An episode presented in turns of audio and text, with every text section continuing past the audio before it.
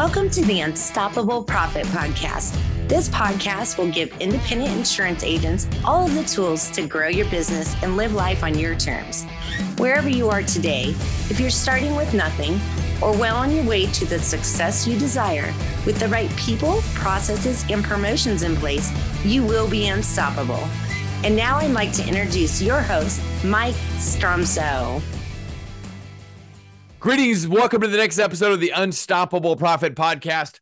We're going to dive into part two with Dr. Dave Rodgers. And the feedback from part one has been absolutely phenomenal. Dave, uh, I'm not sure if I effectively communicated this to you, but uh, people really grasped onto what you shared in part one. And if you haven't seen part one, please possibly stop this right now, go back and watch or listen to part one, and then come back to part two, because this will help you grow your business, create wealth, and have more freedom.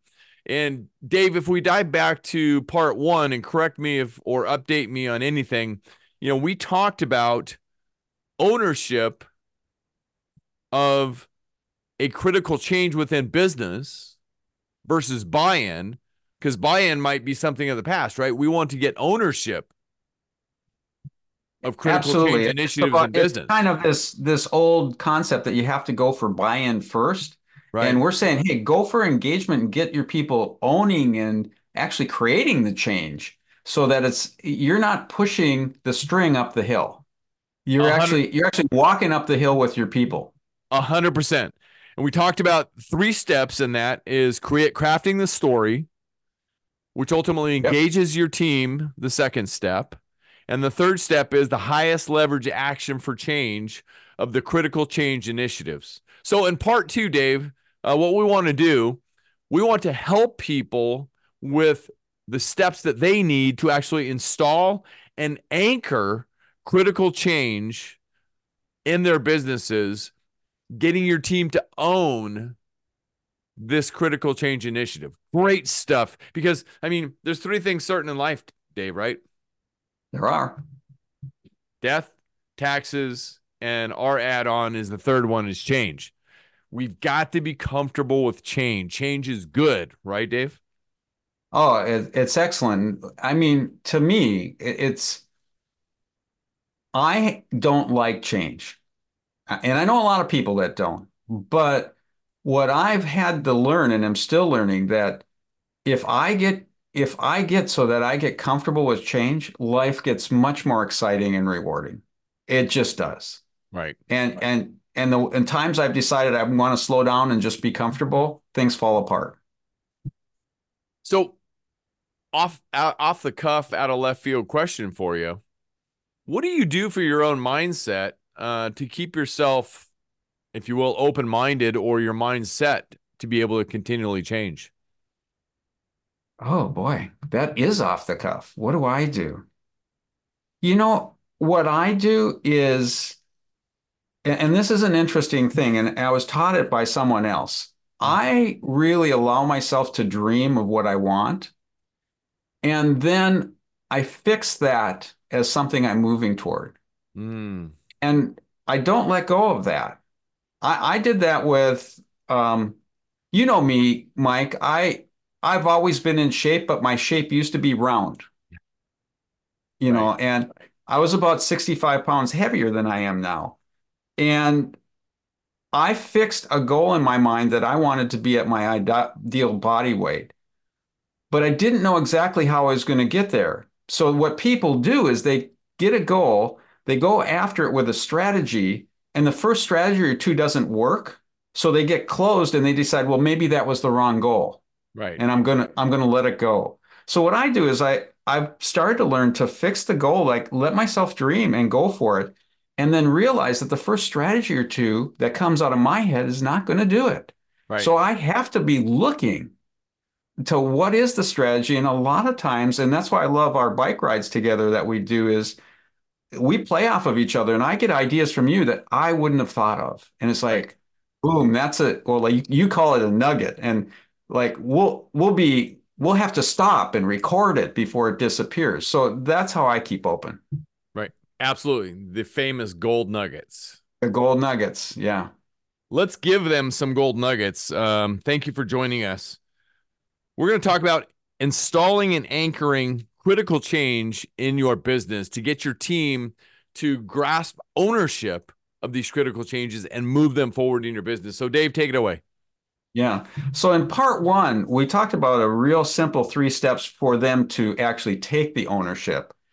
But what happens is, is that's just conceptual. Mm-hmm. Like they've got the idea, they've got that picture, they've got that dream I, that you just brought up that we talked about. Right. But now you got to understand what the the big momentum killer for any big dream like that is is you got the dream, you got the inspiration, then you go back to your office, right? Or you get out of the meeting, and what are you left with? All the pressures you were under before to, you know, things that are piled up that you got to do, and you've got this new idea of how you're going to do them.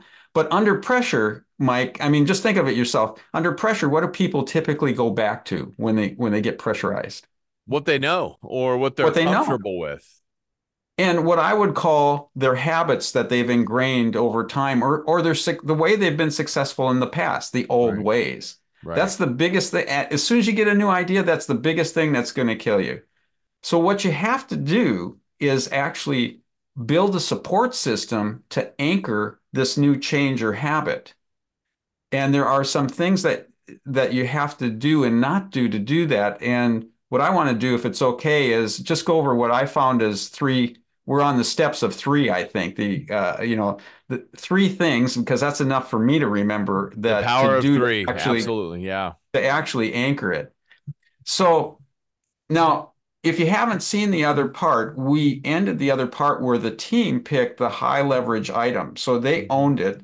It's their idea. This is the thing that we need to do differently to be successful. Now this is interesting because now that they've done that, it's still a concept. It's still a one or two liner. It doesn't tell us what we need to do differently. So, step one is really expand that into behavioral expectations that are going to be different. Mm. And here's the first problem point. We've been taught that what we want to do is get individual habits or individual behaviors from individuals and hold them accountable for that when you're talking about a change in a group, you need team habits and behaviors.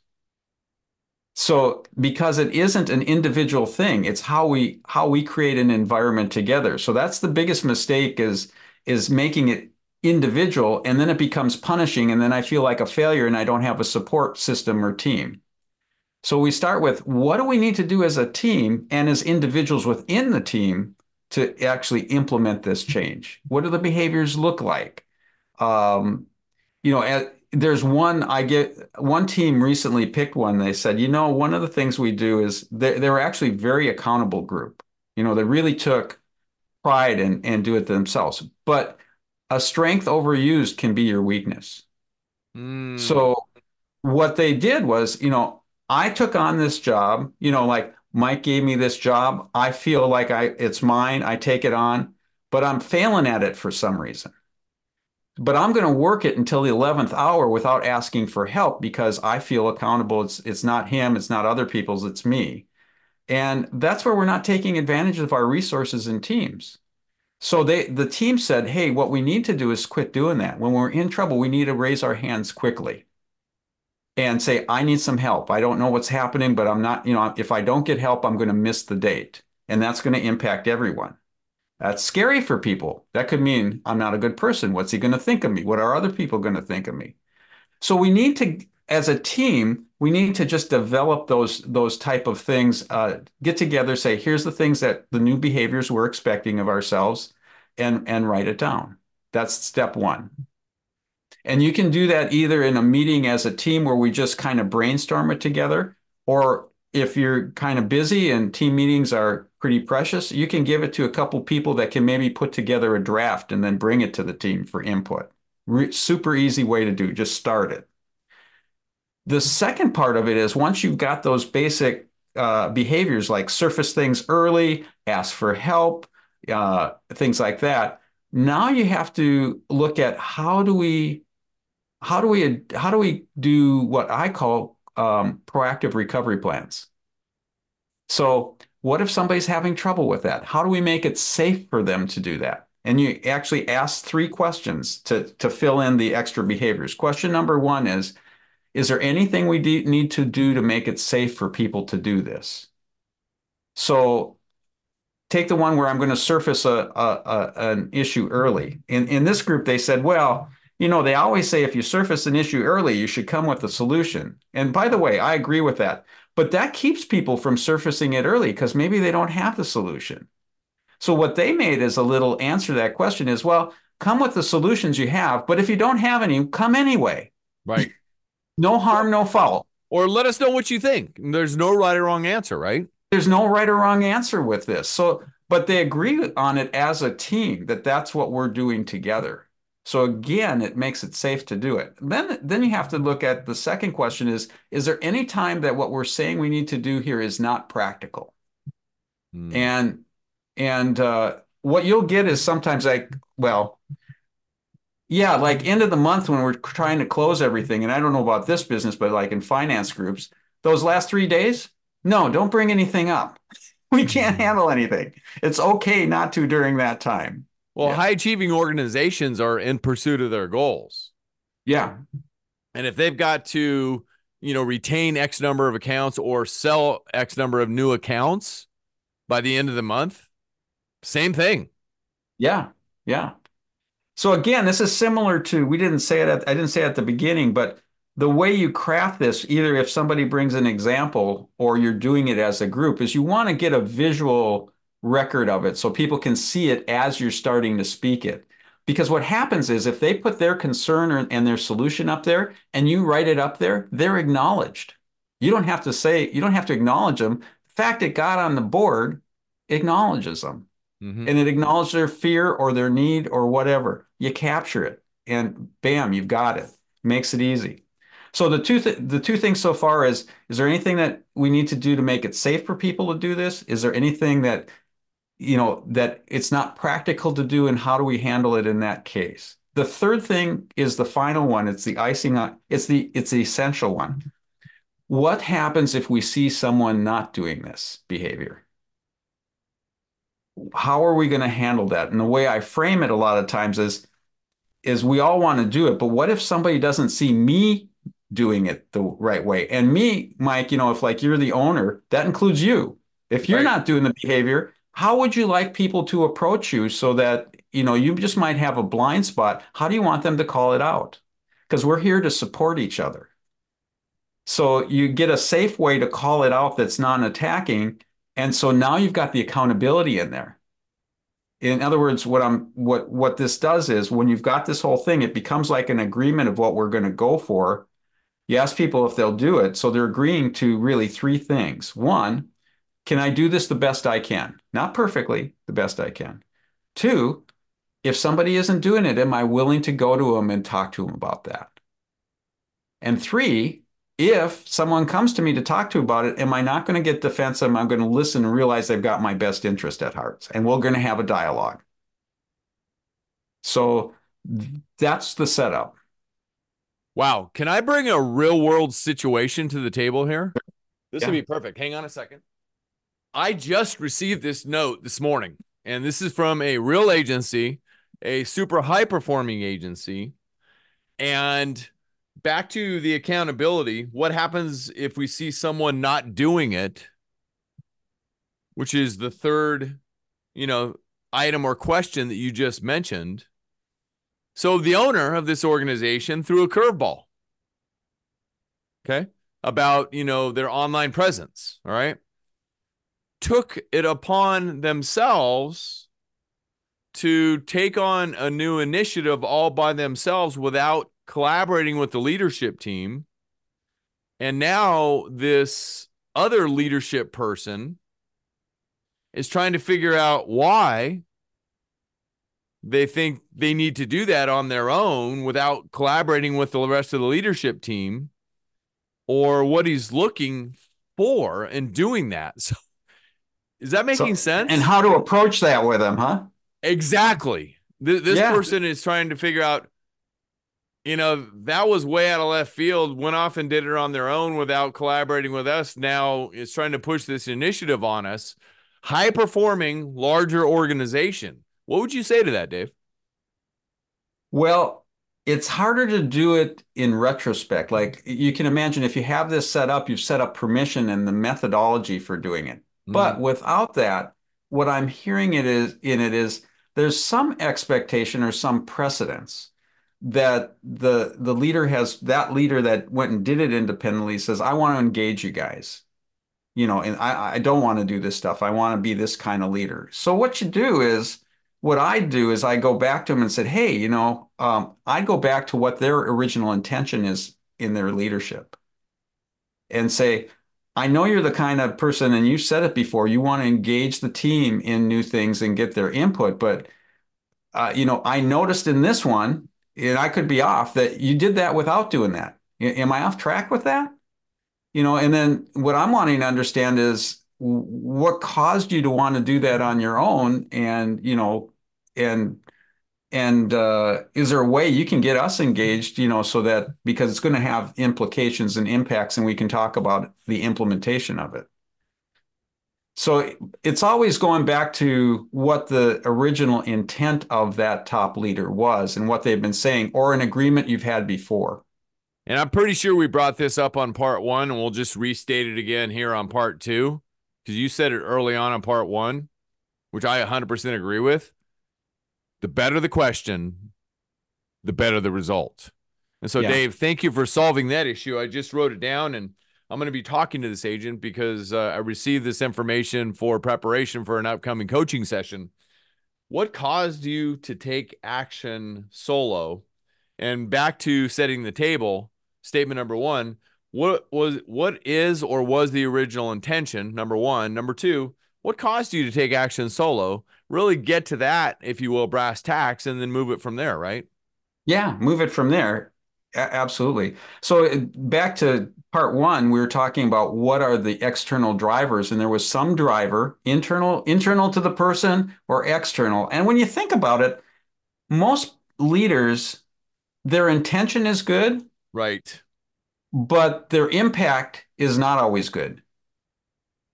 So there's a different be- there's a difference between intention and impact. And so if you can separate those, like what was your intent, uh-huh. and their intent is probably good, and now say, well, here's kind of the impact. how do right? How can we deal with that effectively? So what what leaders do in that, I see a lot of them. I, and by, by by the way, one or two people that are leaders of big organizations that do this stuff all the time popped into my head. Right. Always, but one of the intentions they have is, well, this needs to happen, but my people are so busy, I don't want to load them with it. Oh, a preconceived notion. Yeah. So they take action trying to trying to make it easier for their people, but they don't consider the impact, which is causing more problems than if they would have involved them up front we're going to go down a trail here and I'm not going to go too far down the trail, but if you think about team members, right? Any of those team members, if they are A players, what I classify as A players, the best, not the best available, right?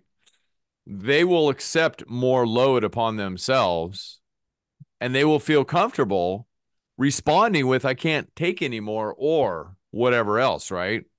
Right. But the other thing that, you know, and it took me a lot of years to learn this in my own mind and my own experience. When you don't include them, you're preventing them from growing as well. Would you agree? I'd agree. Yeah. yeah. That's what you're doing by not by not pushing it to them and including them. You're Absolutely. prohibiting them from growing themselves, which is not what you want in the ownership realm, right? Yeah. How can you and get them it, to own anything if you won't allow them to grow? Absolutely. And and the the it gets the owner out of their role as a leader because an owner should be inspirational, should be looking at that kind of stuff. But as soon as they become the implementer, mm. they're out of role. Mm. And they're out of the most powerful thing they can be doing. I look at the three things of a of a of an you know um, a founder or an owner or somebody that does that is one, you're responsible for the direction and communicating that direction. Two, you're responsible for making sure the systems and the team and is in place. You're not it, defining what it, what needs to be in place, not implementing what needs to be in place. Mm. Difference. Right. And number three, you're there to build the asset of the organization for everybody. But as soon as you become the executor of those things and you don't go to your people that are A players to do the execution, you're not in your zone of genius anymore. Wow. And you're not going to do it as well as they do it. And sometimes they need to put the brakes on you a little bit, not in terms of it needs to be done, but the timing and approach so that the whole organization can respond effectively to it. Zone of genius. Yeah. I just wrote that one down and I hope that everybody else did too. But, you know, the other thing that you just said, which was a gold nugget for me as well, the owner is, or, you know, maybe the top leader in the organization who has the ability to really do whatever they want, right? But they're out of role. And I love that term. They're out of role if they step out of their lane, is what I wrote down. Because, yeah. you know, we all have our lanes, right? things yeah. that we initiatives and contributions that we need to bring to the table to get to the common goal. And, and I love what you said to protect the asset. Yeah. Of the organization. Great stuff. Yeah. And it doesn't mean that your A players can't come to you and say, I need you to come into our role a little bit because you are so good at it. Like, like this one leader I'm thinking about, he he was the inspiration. He got the thing rolling. He really could develop assets. That was his zone, zone of genius. He also was their best salesperson. Mm. So every once in a while, the team would come to him and say, "We've got a big deal. We want to. We want you to come in and help us close."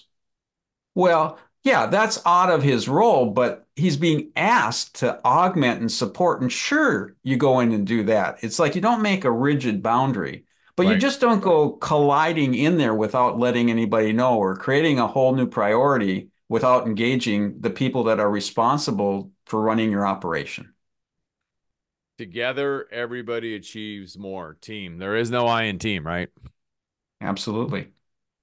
Dave, fantastic stuff. You've given us all the tools to implement in businesses ownership of critical change needed, not just buy in, because buy in uh, in many ways is a thing of the past. And you've taught us actually how to install and anchor critical change for the good of the asset of the organization and a lot of other side workings as well. Dr. Dave Rodgers, thank you so much. Anything else you'd like to add as we wrap it up? Wrap it up today. Yeah, I, I, I said there were three steps, and this is the third and final one. So, first one was create the basic ex, new expectations. The second one was ask those three questions and fill them out using the team. Uh-huh. The third one is I said get agreement, but there's the accountability part of it. So this is uh-huh. really easy. It's like about every month or so, or every two weeks, whatever you think is, bring out this new habit to reinforce it. And actually ask the team to brainstorm which one of these things are we doing well at, doing better at?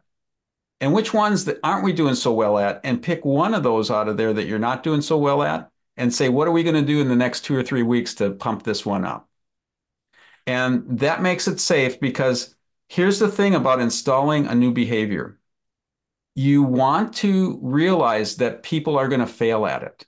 Mm-hmm. And you want them to fail because what they need to know is it's okay to not do it perfectly and that we have a way to support each other to get back on track. As soon as they realize that, they become unstoppable in this new behavior. Goal, right? Mm-hmm. to help them to become unstoppable. Absolutely. Absolutely love that. And you know, uh, I, I, didn't mention this in the beginning because um, we got right into it, but you know, Dave has been a contributor to four books published by the organizations that he works within, and you know, one of them is on organizational change. The second one is on organizational accountability, personal and organizational accountability, and team building and other topics. So he's got lots of experience and expertise. So uh, it's who of everybody to pay close attention to what uh, Dr. Dave Rodgers is sharing. Dave, fantastic. So again, the three steps: new behaviors uh, expected and needed by the team and its members. Uh, step two, the three questions that we talked about. Is it safe for people? Uh, is it practical? And then number three, what happens if uh, someone's not doing it, which is the beginning of the accountability. And then step three is ultimately the ongoing accountability of the critical change initiative. Yeah. And the thing is, if you do this for any reasonable amount of time, like two, three months, it becomes the habit you pick up under pressure. Mm-hmm. So what happens is the rather instinct, than under pressure, right? rather than under pressure, people isolate and don't share the need. What happens then is under pressure, the first thing they do is ask for help. When that happens, you don't have to be reviewing it anymore. That's your automatic response. Fantastic. Love that. Love that. And ultimately, they've gained ownership. They've gained ownership. Yeah, it's all about them. I I'm sorry, I get so excited about this stuff. Go for it, um, man. The, do you notice that the big thing here is the leader isn't the one that holds them accountable. Mm. Everybody holds everybody else accountable, and the leader is equal in that. They're also equal and be they're also saying, call me on it too. Because this is something we share as a team. This isn't a hierarchical thing. This isn't a punishment thing. We've this is our ownership, and I'm a member of that team, and I'm equal in this particular aspect. That is fantastic. I know. There's nothing that turns me on more when people actually get this. They take yeah. action on it and it begins to implement the change. Sometimes the critical changes that are needed to drive organizations forward. That's fantastic.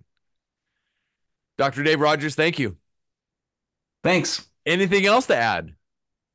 Uh no, because I'll just keep going for another hour. and and we will. Uh, we will get we out there for more. an hour yeah, or two more, more later. Yeah. We'll we'll come up with some more gold nuggets to be able to share with the world to help people uh, ultimately, as you said, uh, become more unstoppable. Dave Rodgers, thank you so much. So grateful for you for sharing the gold nuggets about critical change, an absolute important, and I was going to say critical topic, but critical change is a very, very important topic. Being comfortable with the change because things are a changing. It's not, you know, what's going to change today. It's what's going to change in the next five minutes or sometimes sooner. Okay. It's happening that quickly in business today, and it's been going on, and it's going to con- continue to come at us more uh, faster than it's ever come before. So we've got to prepare ourselves. We've got to prepare our teams to be ready for this change that is coming at us. So instinctively, we can be ready to shift on a dime, right? Absolutely. Absolutely. That's the thing. It's it's the ability to shift. And it's not shift as an individual, shift as a team. Aha flexibility, yeah, agility, alignment, alignment, all good stuff. All good. You're right. We could go on for another hour. We could. Okay. Thanks, right. Mike. You're welcome. All right. Hey, everybody. Thank you. Thank you for joining us on this episode. And we hope you got great value out of the gold nuggets dropped by Dr. Dave Rodgers. And again, if this is your first time on the podcast, thank you. Welcome. My name is Mike Stromsoe. I'm widely recognized as a leading author, speaker, and coach for the independent insurance agency industry. You can learn more about what we do at unstoppableprofitproducer.com. If you're interested in attending one of our virtual events to continue to grow, continue to learn, please visit us at uppfaststart.com. That's uppfaststart.com. All of our events are designed to share with you some of our best money making strategies developed over 36 years of research, 100% of the time as a proud independent insurance agent. And we share these with you so you can grow your business, create wealth, and have more freedom to live life on your own terms. And if you got great value out of today's podcast, please share uh, this podcast or just have somebody that you care about or know, go to unstoppableprofitpodcast.com. Share that with them and make sure you and they go up to the top and click subscribe so you don't miss one valuable episode of the podcast where we continue to drop gold nuggets as often as on every podcast and often. And um, Our podcast is available out there on all the networks, including Apple Podcasts, Spotify, Stitcher, our YouTube channel, Amazon, and more. Again, Dr. Dave Rodgers, thank you, sir. Thank you. You're welcome. All right, everybody. Until the next episode, get out there, make a difference, be unstoppable, leave no regrets. And remember, you got this. We believe in you. However, only action is going to get you to the next step. We'll see you in the next episode. Can't get enough of the Unstoppable Profit podcast? Come join our next live three day boot camp in warm, beautiful San Diego. Invest in your ticket today at beunstoppablebootcamp.com. That's beunstoppablebootcamp.com.